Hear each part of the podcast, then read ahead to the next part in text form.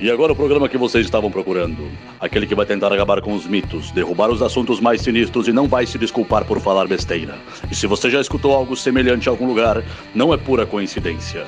Começa agora o Braçagem Forte com Henrique Buenaventura e Esteban Quito. E aí galera, Esteban da Suricato aqui. Alô, Henrique Boaventura, de volta dos mortos. De novo? O último episódio tu começou exatamente assim. Fuck. Eu acho que a gente nem, nem menciona o fato da gente estar tá dias sem gravar, meses sem gravar. Nem deixa fala. quieto. Faz, ignora o problema que ele deixa de existir. É, ignora o elefante branco na sala. Tipo isso.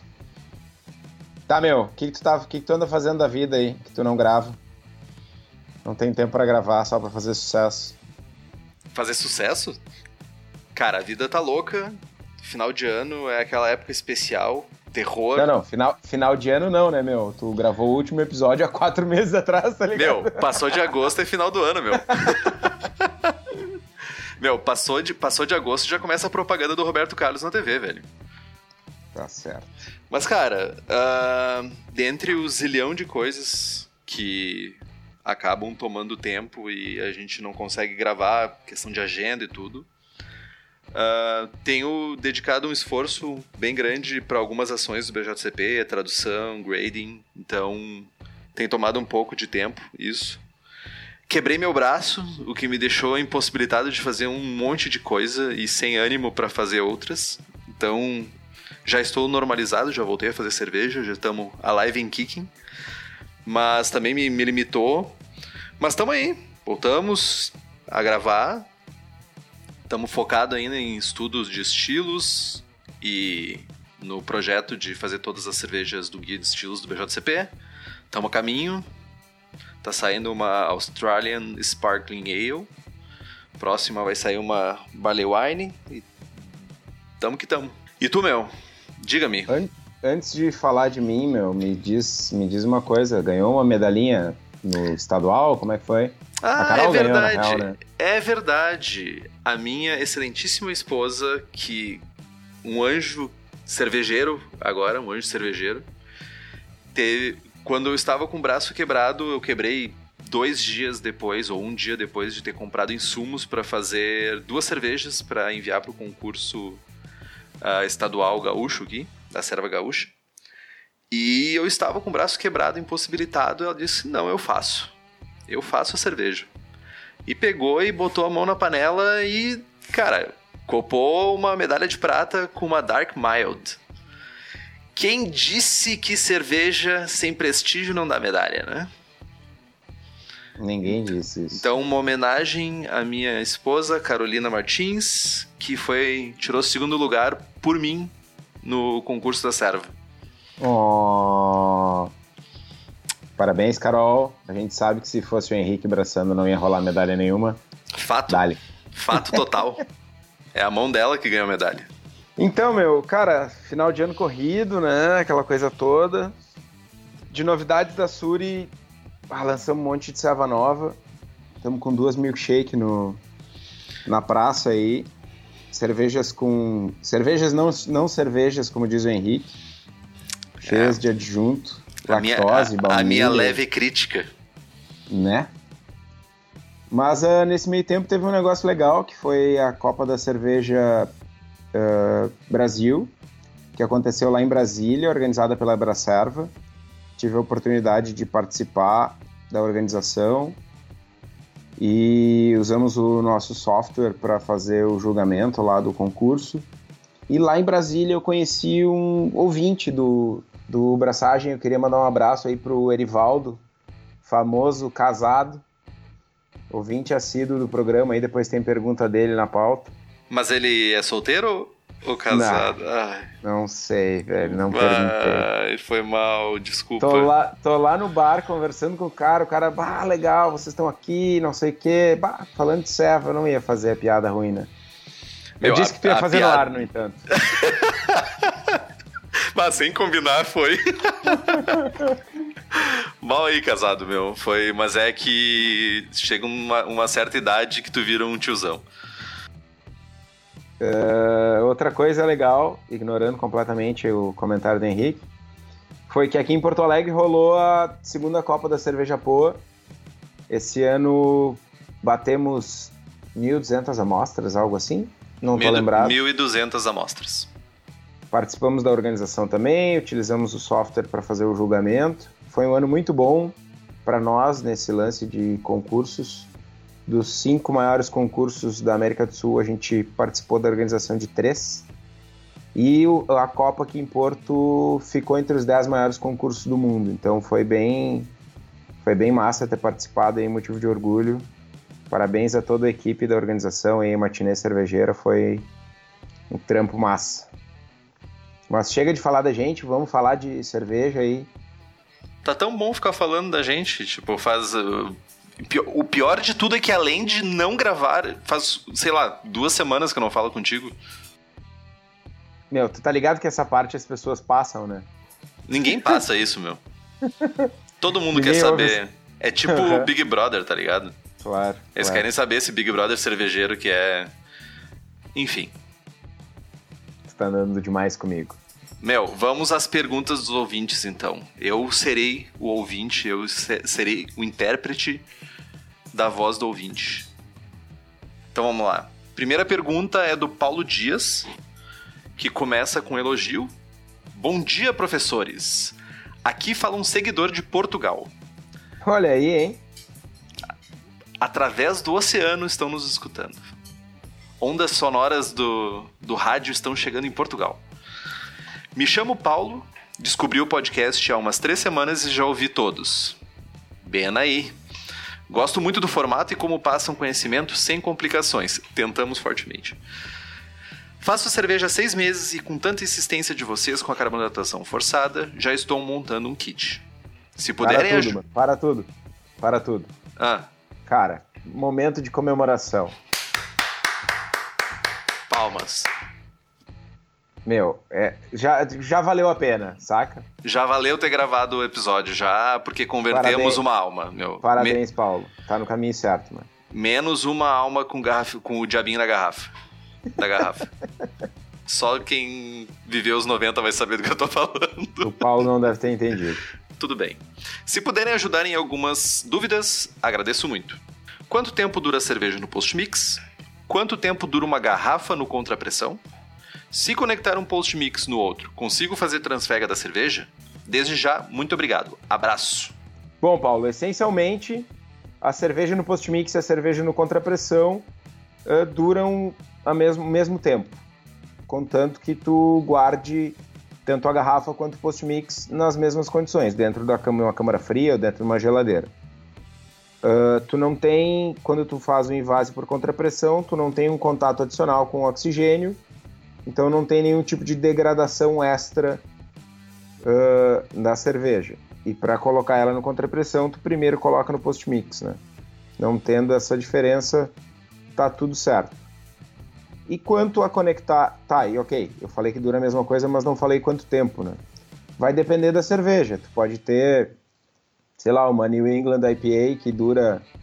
que vai durar teus, ali uns 3, 4 meses, 5 meses talvez. A partir daí vai começar a perder um pouco de, de, de, de caráter de lúpulo e tal.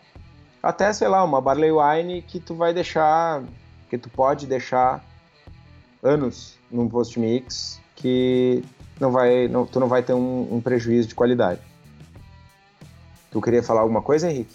Complementando só, e isso está extremamente ligado ao fato de quanto tu consegue não permitir que o oxigênio entre em contato com a cerveja. Isso vai influenciar Perfeito. também muito no, no, quanto a cerveja vai durar e quanto tempo vai levar para sabores de oxidação e aromas de oxidação começar a aparecer na tua cerveja. Oxidar, ela vai oxidar. A questão é quanto tempo vai levar para isso acontecer. Perfeito. E a terceira questão é se pode conectar um post-mix no outro para fazer a trasfega. A resposta é sim. Uh, indicamos conectar a saída de líquido com a saída de líquido do outro post-mix, porque aí tu vai encher o segundo post-mix de baixo para cima, não vai gerar splash, não vai não vai descarbonatar a cerveja ou fazer, enfim, fazer um turbilhonamento maior na cerveja durante a trasfega. E a, a, a, lógica é a mesma de uma contrapressão. Equaliza a pressão nos dois post-mix, conecta os dois e depois vai aliviando a pressão no post-mix que está sem cerveja. Uh, importante quando tu for fazer isso é purgar o oxigênio de dentro do, do post-mix. Então tu vai encher, equilibrar a pressão, dar umas purgadas para retirar o oxigênio que vai ficar na parte superior do post-mix e depois compensa a pressão que saiu e continua o processo. Beleza. Isso? Queria mandar um abraço pro Paulo aí. Muito massa ter alguém ouvindo em Portugal e, e interagindo com a gente. Fuder. Muito massa mesmo, valeu. E compartilha aí com a galera que ficamos muito felizes com essa audiência além mar. Eu sou poeta, cara, eu sou poético. Então, segunda pergunta. Do Erivaldo Casado. Tô me mordendo aqui para não fazer piada. Casado, só casado. Casado. Só casado. Só casado. O episódio ficou ótimo. Ele estava se referindo ao episódio Goze, que foi o Gozar, que nem fala nosso excelentíssimo Kitó, que foi há 18 meses atrás. Então, uh, parabéns. Uma dúvida que me ocorreu: o sal pode ser marinho iodado desses comuns ou devemos usar um não iodado? Será que faz alguma diferença? Cara, uh, mais uma vez, abraço aí, casado. Uh, eu recebo essa, esse questionamento seguido, assim, principalmente quando eu tô fazendo algum algum evento de degustação e tal, que tem alguma das nossas, das nossas goze. Uh, a moral do iodo é que, sei lá, lá no, na década de 50, no início da década de 50, uh, tinha um alto índice, tipo 20% da população tinha bócio, que é uma doença desencadeada pela falta de iodo no organismo. E aí a Anvisa, Ministério da Saúde, sei lá quem, uh, determinou que se usasse uma concentração de iodo no sal e uh, o índice dessa doença caiu tipo 20 vezes nos dias de hoje, mais de 20 vezes. Então foi bem. Uh, foi, foi um sucesso a adição de iodo no sal. Só que isso gera um outro problema, que é uh, o excesso de sal, desculpa, o excesso de iodo no organismo, porque a gente come sal demais. E aí isso pode desencadear uma série de doenças autoimunes e tal, que, tipo, é uma droga.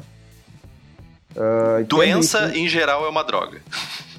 Tendo isso em mente, não tem por que a gente adicionar o sal iodado na ceva, porque a gente já consome sal demais na nossa dieta média aí do brasileiro, né?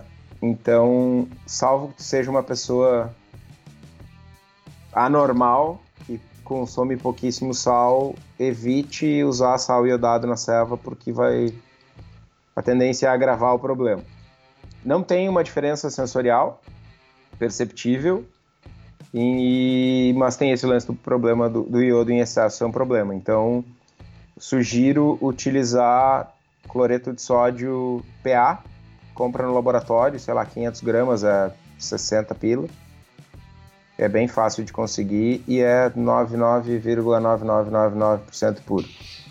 E para o cervejeiro caseiro, isso deve durar mais ou menos três vidas da pessoa. Então, tipo, 500 gramas de cloreto de sódio é, tipo, eterna, eternamente fazendo 30, 40 litros aí.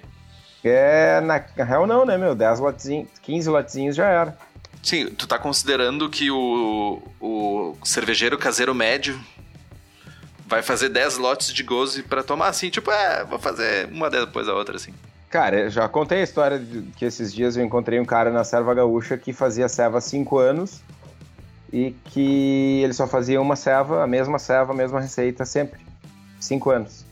Meu, tu tá ligado que tem pessoas com problema, né? Sim, ele fazia Weissbier. Ah, não, não é um problema fazer. Tipo, a Schneider Weiss faz excelentes. A Schneider Weiss, a Schneider Weiss é, ela é lá, fica lá na Alemanha, meu. Ah, eles... Infelizmente, cara. Que saudade. Saudades da Schneider, faz. Então. Ah, uma. Tipo, o iodo não tem uma parada que a pessoa que é exposta à radiação, se tomar iodo, sei lá, expulsa a radiação do organismo, uma parada assim? Certo que não. ah, cara, sei lá, eu, em algum momento eu devo ter visto algum documentário sobre, sobre Chernobyl e tinha essa parada aí. E, nó, iodo é antirradioativo. Então, sei lá. Enfim, vamos voltar a falar de Seva. Boa. Terminamos as perguntas do ouvinte e ainda não falamos sobre o que, que vai ser esse programa. Todo mundo já leu na capa do episódio, mas ficamos enchendo linguiça aqui. Não sei se esse termo é muito comum em todas as regiões do Brasil e de Portugal. Ora, Meu, ninguém só. vai notar, cara. A galera passou o episódio para esse momento, tá ligado? Espero que não, né? Se você, se você escutou esse início do programa, dá um ping pra gente, fala que escutou, meu. Só pra gente saber que a gente não fica falando 10 minutos aqui em vão. E a gente vai continuar falando igual, porque é o. No final das contas é um catch-up que a gente faz um com o outro também, então. Mal aí. O programa é o programa 28 e nós vamos falar sobre um estilo muito adorado pelo TikTok, que é Belgian Saison. É isso? Olha só, estilo sem prestígio. Tu tem, tu tem coragem de dizer que um estilo da Bélgica é sem prestígio, cara? Claro. Meu, tu só tá fazendo meu, cerveja hoje em dia, meu, porque tu tomou cerveja belga, velho. Tu, tu, tu deveria é, ser eu, fiel eu, às tuas origens, cara. Eu falei de propósito, meu. É que até hoje tu não entendeu o, o que, que é o conceito, meu. Quem diz, quem dá o prestígio pra serva não sou eu nem tu, meu. É o consumidor lá fora, velho.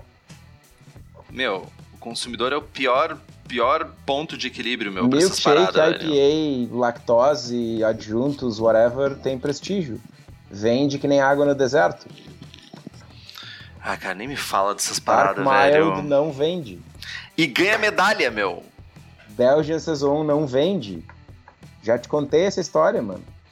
Antes de os ouvintes passarem adiante de novo pro fim do programa, vamos então falar sobre Belgian Saison. Boa.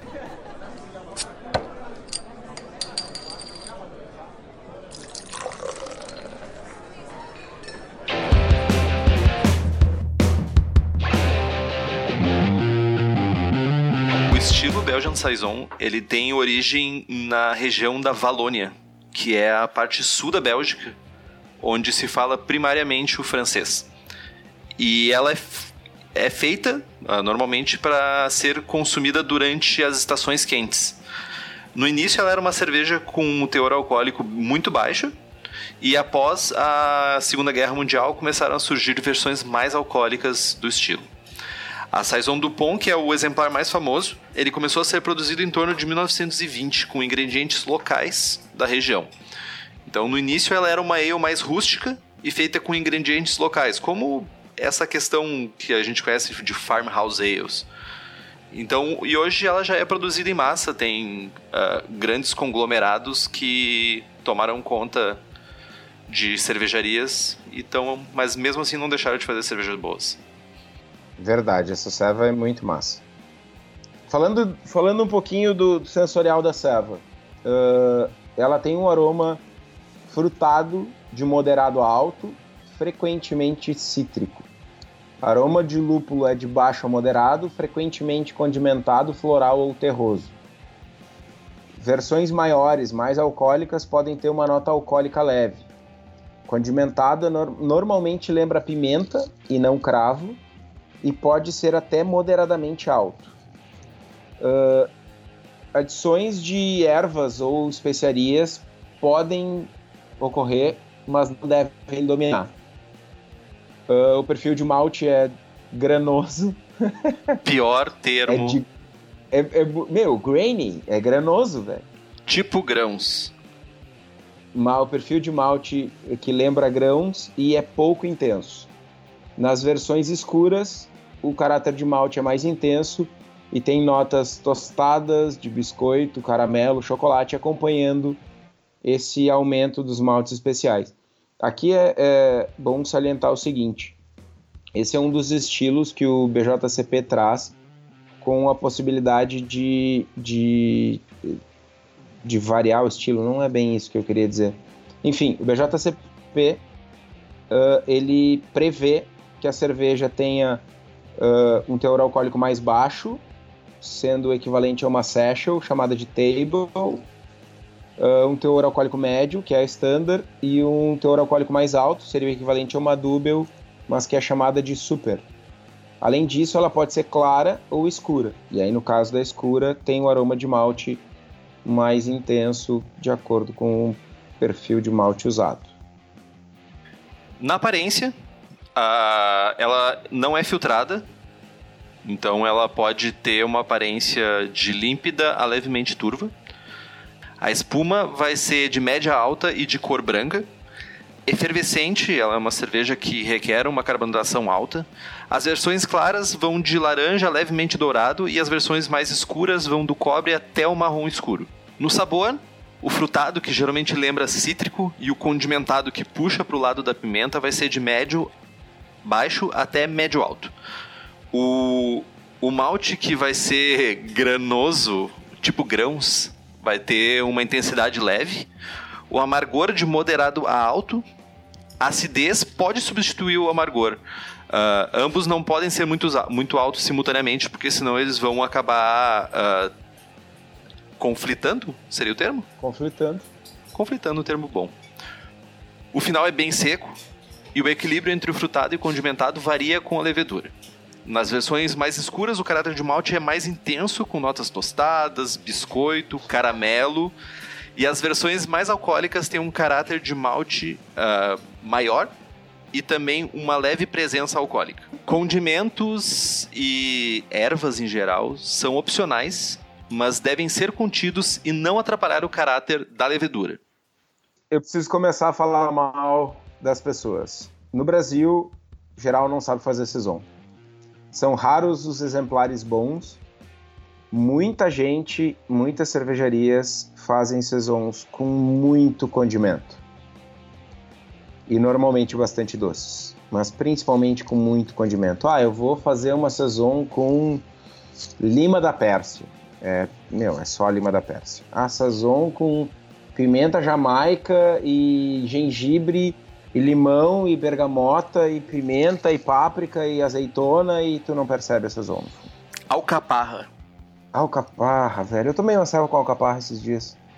É um troço mais horrível que eu tomei nos últimos tempos. Eu já tomei cerveja com off flavors de morte que eram menos piores do que essa cerveja de alcaparra. Parabéns Enfim. aos envolvidos.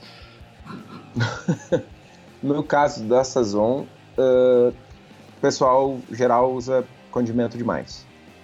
E a, a, estrela, o principal elemento da, da cerveja é o perfil de fermentação, que sim pode ser, pode variar entre condimentado e frutado, dependendo da levedura.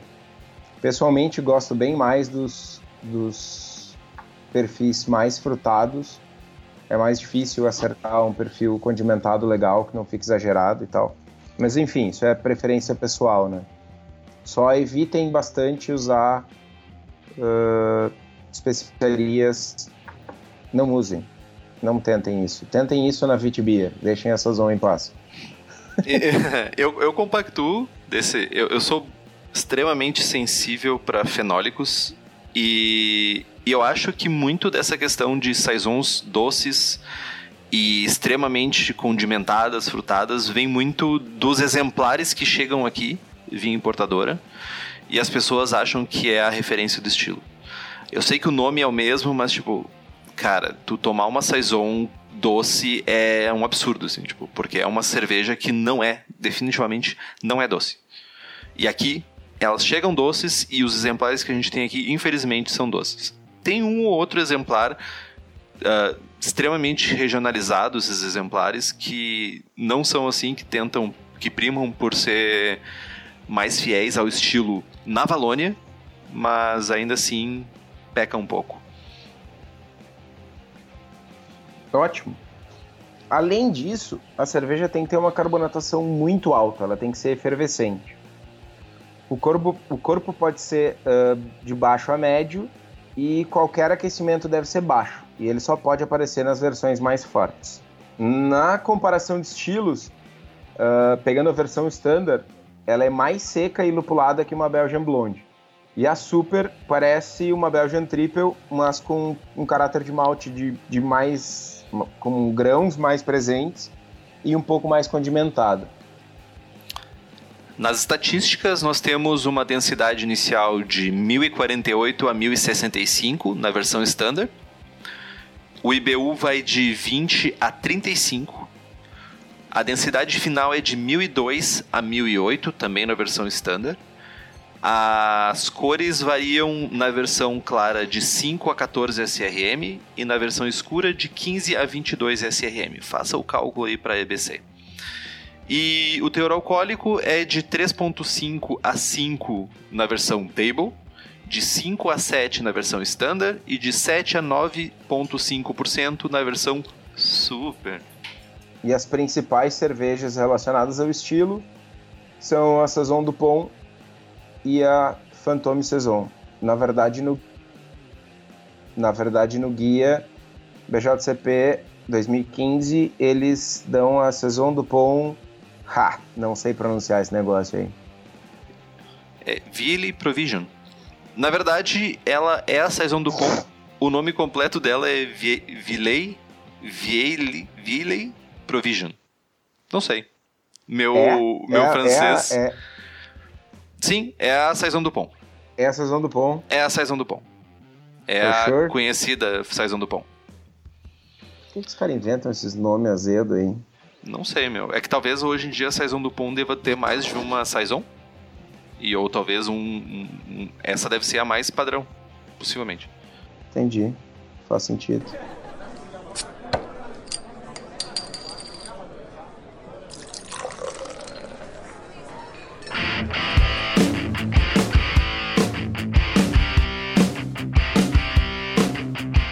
falando agora um pouquinho, então, nos adentrando-nos dentro dos, do, das entranhas do estilo, falar um pouquinho de malte, então, dos maltes usados para confeccionar essa cerveja, para abraçar essa cerveja. O, o malte Pilsen geralmente é o mais comum, porque ele contribui com leve caráter adocicado, tipo grãos. Idealmente, malte pilsen belga, que ele vai ter um caráter leve até de biscoito, dependendo uh, da maltaria. Tu pode até um leve biscoito, que é legal, complementa. Ele não é dominante, definitivamente. Ainda assim, ele é bem uh, suave, o caráter de malte. Mas ele tem uma diferença, por exemplo, para o pilsen alemão, ou para o pilsen uh, argentino, ou para o pilsen brasileiro. O malte Viena, ou Munique, ou até mesmo trigo, pode ser usado para dar uma complexidade extra na cerveja. Tipo pão, sem ser muito adocicado, sem ter aquele caráter de massa de pão. Maltes especiais podem ser usados, mas devem ser usados com cuidado.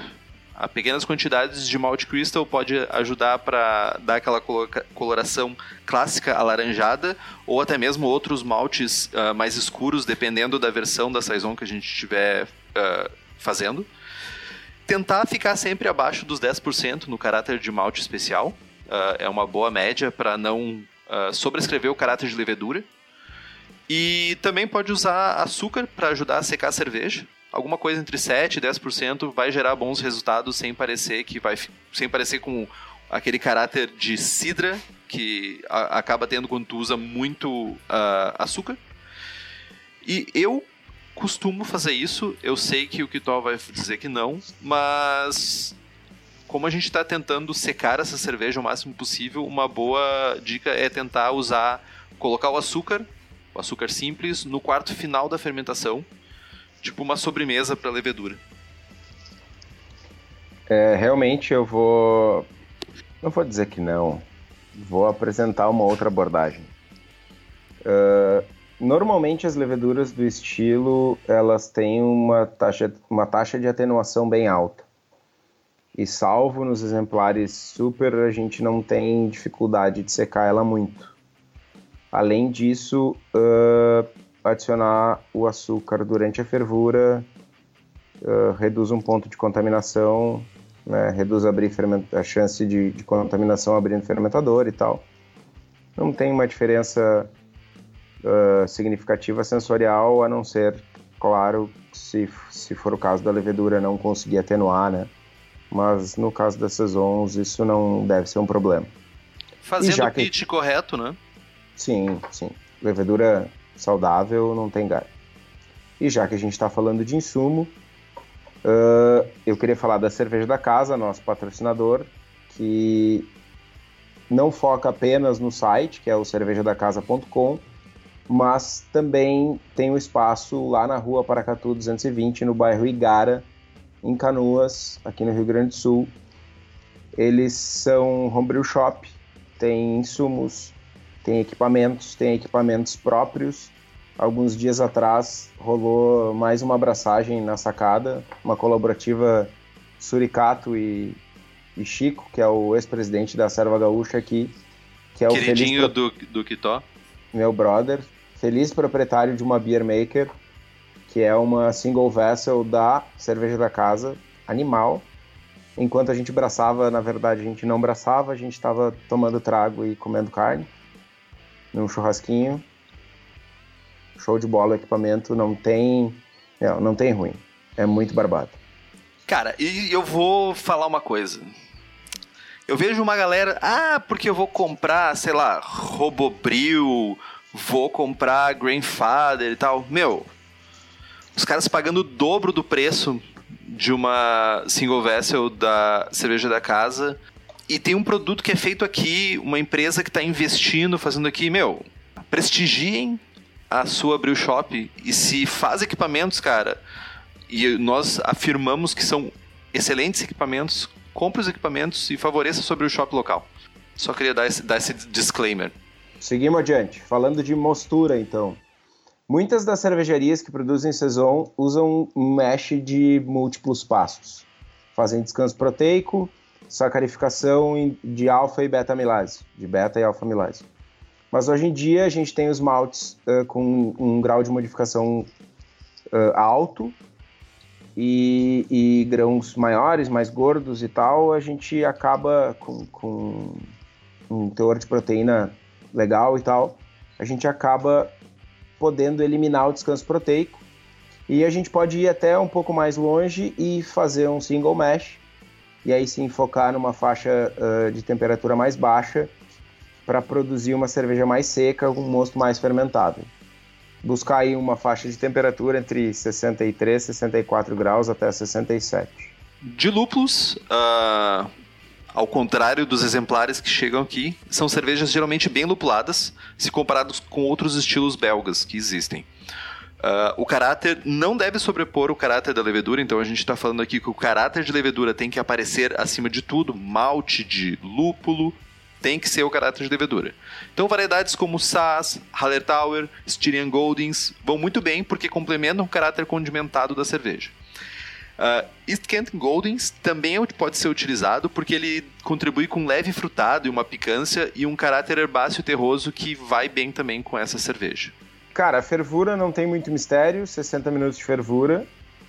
E, cara, e tá fazendo esse negócio de condimento de novo aqui, Henrique? Tira esse negócio daqui. Não, brincadeira. Meu...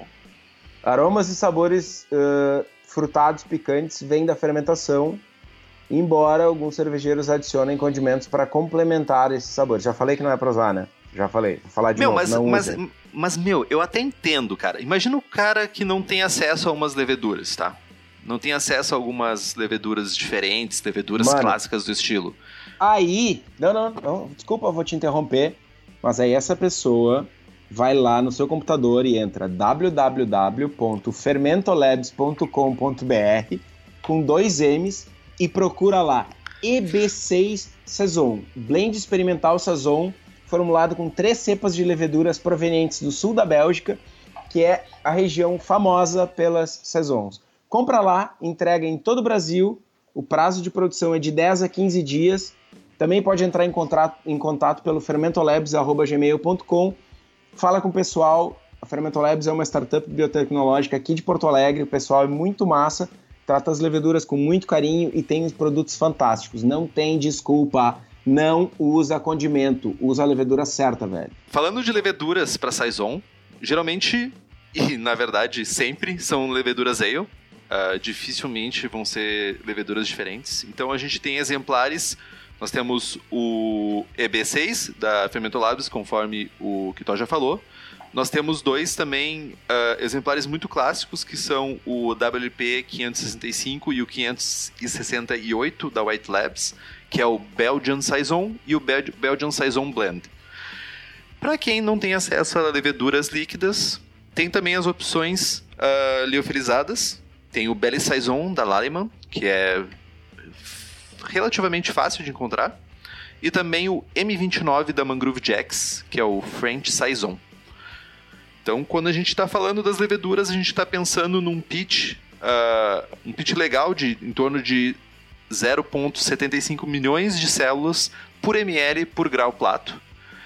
E na questão de fermentação, uh, algumas pessoas vão achar bem estranho, mas ela geralmente começa na faixa de 20 graus e a gente tenta manter estável os 20 graus até 36 horas. E depois a gente deixa a temperatura subir naturalmente até no máximo 28 graus. Para algumas pessoas isso pode parecer muito bizarro, mas para saisons é crucial essa temperatura alta para o desenvolvimento do caráter da levedura. É, nessa questão dos 28 graus, uh, tem tem tem algo que ninguém explica na real. Uh, eu faço saisons em casa há bastante tempo já, confesso que sou apaixonado pelo estilo. E eu tenho uma receita aí que depois a gente vai falar sobre ela. Ah, foi premiada algumas vezes e tal. E eu sempre usava uma levedura líquida da Wyist, que é o equivalente ao WLP 565. E essa levedura, ela tem uma parada que ninguém sabe explicar muito bem porquê, ou eu eu falhei em encontrar informação, quando ela chega em torno de 1035, a densidade ela para de fermentar. Ela simplesmente para. Se tu vai no site da White Labs, nos comentários do WLP 565, tu vai encontrar a gente falando sobre isso. É bem, é uma levedura bem desgraçada, é difícil de trabalhar. E tentando solucionar o problema, eu comecei a, a, a fermentar eu comecei a subir a temperatura e aí quando eu cheguei nos 32 graus ela voltou a fermentar e tipo, terminou de fermentar em um dia e meio. E a partir daí eu comecei a testar com temperaturas, iniciando com temperaturas mais altas. E hoje eu, quando, essa, quando eu uso essa levedura, eu fermento a 32 graus. E são os, na minha humilde opinião, são os melhores resultados com essa levedura. Bom para fermentar no verão gaúcho, hein? É. Inclusive, uh, teve alguém que já fez isso na Serva Gaúcha, fez uma saison no verão e deixou a bombona do lado de fora da câmara de fermentação. Se eu não me engano, foi o Marasquim. Enfim. Deve ter fermentado a 52 graus, mais ou menos. tipo isso. Mas é, é, engraçado que a levedura ela é bastante versátil, ela trabalha em temperaturas mais altas, ela produz um caráter de fermentação mais presente em temperaturas mais altas, sem trazer toda aquela, aquela aqueles problemas de fermentação que a gente esperaria em outras cepas. E principalmente falando das leveduras da White Labs, eu também já li alguns relatos de cervejeiros que ela é muito sensível à temperatura. É, eu não me lembro exatamente das faixas, mas tipo, que a 24 graus ela produz muito fenólico, a 25 ela não produz nada, a 26 ela volta a produzir, eu já vi relatos referentes a isso também. Então, acho que como cervejeiros caseiros, temos a obrigação de experimentação. Então, toca-lhe ficha. Dale. A água geralmente é mole e sem grandes alterações. Qualquer água básica resolve o problema. Se tu for fazer algum tipo de alteração, alteração de sais minerais na tua água, usa o Broom Water ou a nova ferramenta do Beersmith para calcular os ajustes e seja feliz. A carbonatação, geralmente, a gente já falou que ela é uma cerveja muito carbonatada, quase sparkling, eu diria. Sim, efervescente, quase não. Sparkling. Efervescente. De 3 a 3,5 volumes é o ideal para essa cerveja. E os desafios dessa cerveja vai ser uh, ter um resultado final com poucos fenóis, ter um final bem seco e uma carbonatação alta. É, o, o desafio dos poucos fenóis é relativo, né? É, não é aquela cerveja que vai ter um perfil de fenol, de fenol super intenso, lembrando plástico nem nada mas comparada com outras cervejas de caráter mais limpo, sim, ela vai ter uma presença significativa de fenol. É só é um desafio porque é fácil ela ficar desequilibrada com relação a, aos aos ésteres da levedura. Tem que ter um pitch correto e usar a levedura correta. A gente indica dois livros que falam sobre cervejas do estilo e ou técnicas, que é o Farmhouse Ales. Farmhouse Ales, Culture and Craftsmanship in the Belgian Tradition por Phil Markowski. E Wild Brews. Beer Beyond the Influence of Brewers East por Jeff Sparrow. Compre os livros, Livros são excelente fonte de conteúdo. Alguém passou muito tempo debruçado em cima de um computador ou de um caderno escrevendo e compre pelos links do Braçagem Forte pra gente ganhar uma rebinha disso aí. Uma berola. Uma berola. Uns Eu- alguém, me caraminguá. falou, alguém me falou esses dias que aprendeu dois termos no Braçagem Forte. Um era berola e o outro era... Caju minado. Certo. Caju minado. Cara, eu ouvi outro esses dias e eu fiquei muito assustado, mas. é, eu ouvi alguém falando. Duas pessoas conversando e eu não estava na conversa e alguém falou cerveja sem prestígio e eu fiquei assim. É, cara, criamos, criamos monstros, cara.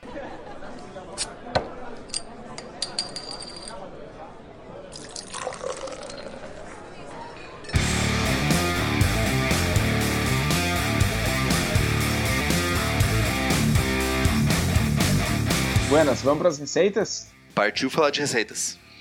Boa.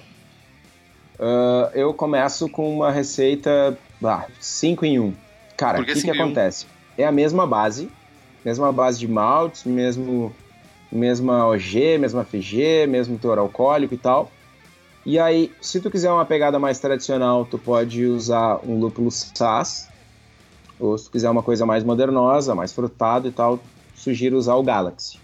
Que gente herege. Já falo, já falo em mais detalhes. Além disso, se vocês quiserem um perfil de fermentação mais tradicional, mais próximo do que o estilo pede, mais próximo do caráter que vai ser encontrado lá nas cervejas da Valônia, usem o EB6 da Fermento Labs.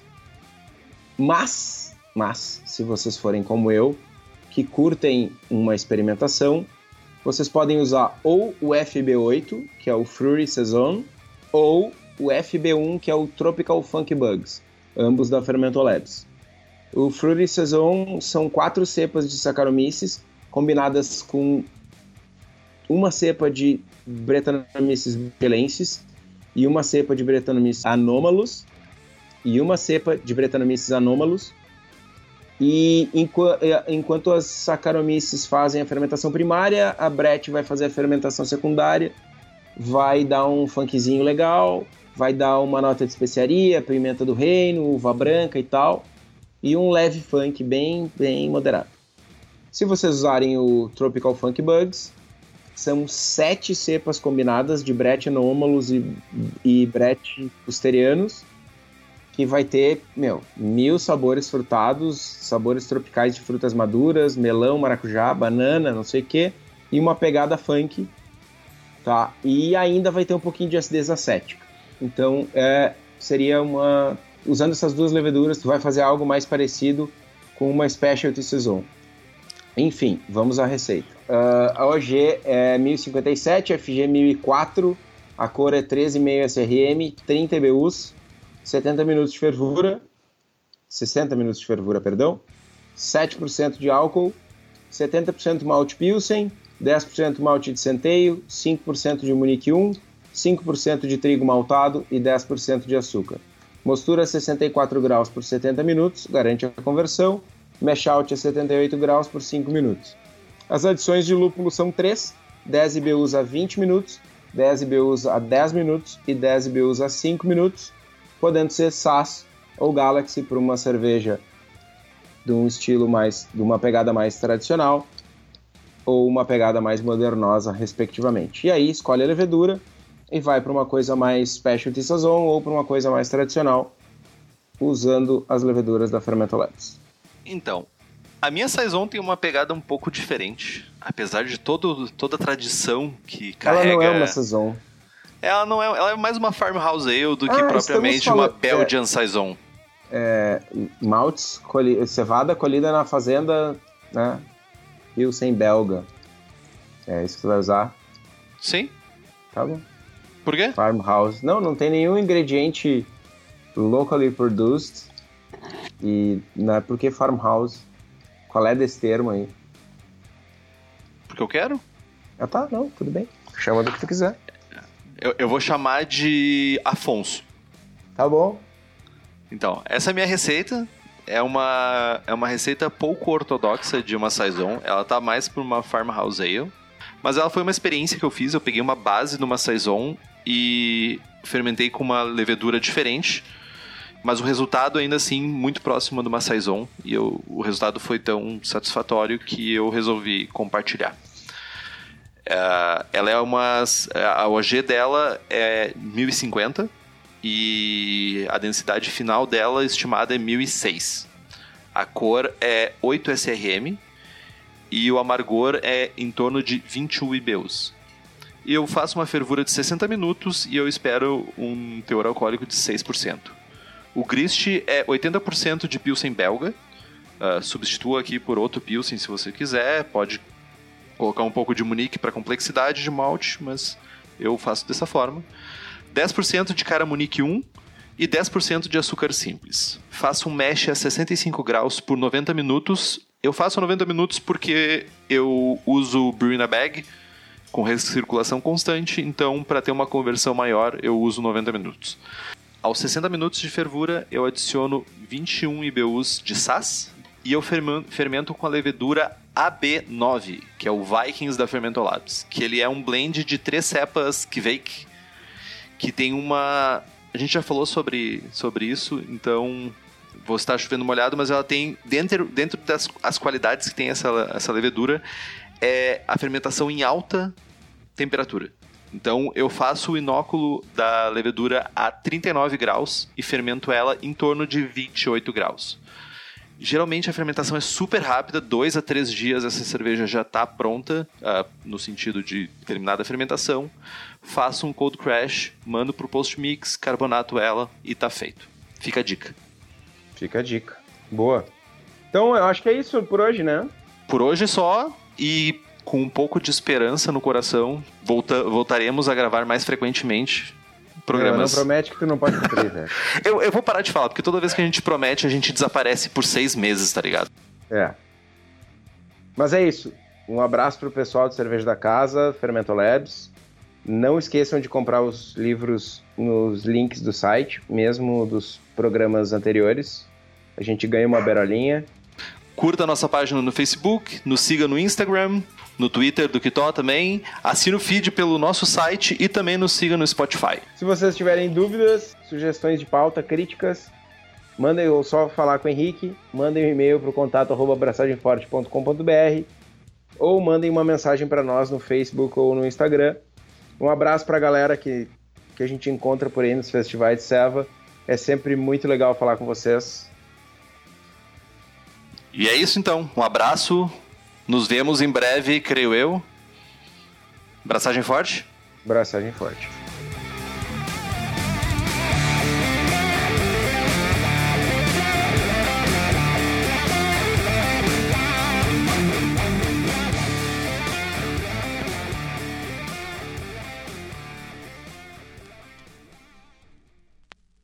Parente do Jack, Jack Sparrow. Capitão Jack Sparrow. Esse aqui é o Timoneiro. que merda de piada. Tá, que merda. Caceta. Né? Ai, meu, vamos matar um pouquinho ali, eu já volto, cara.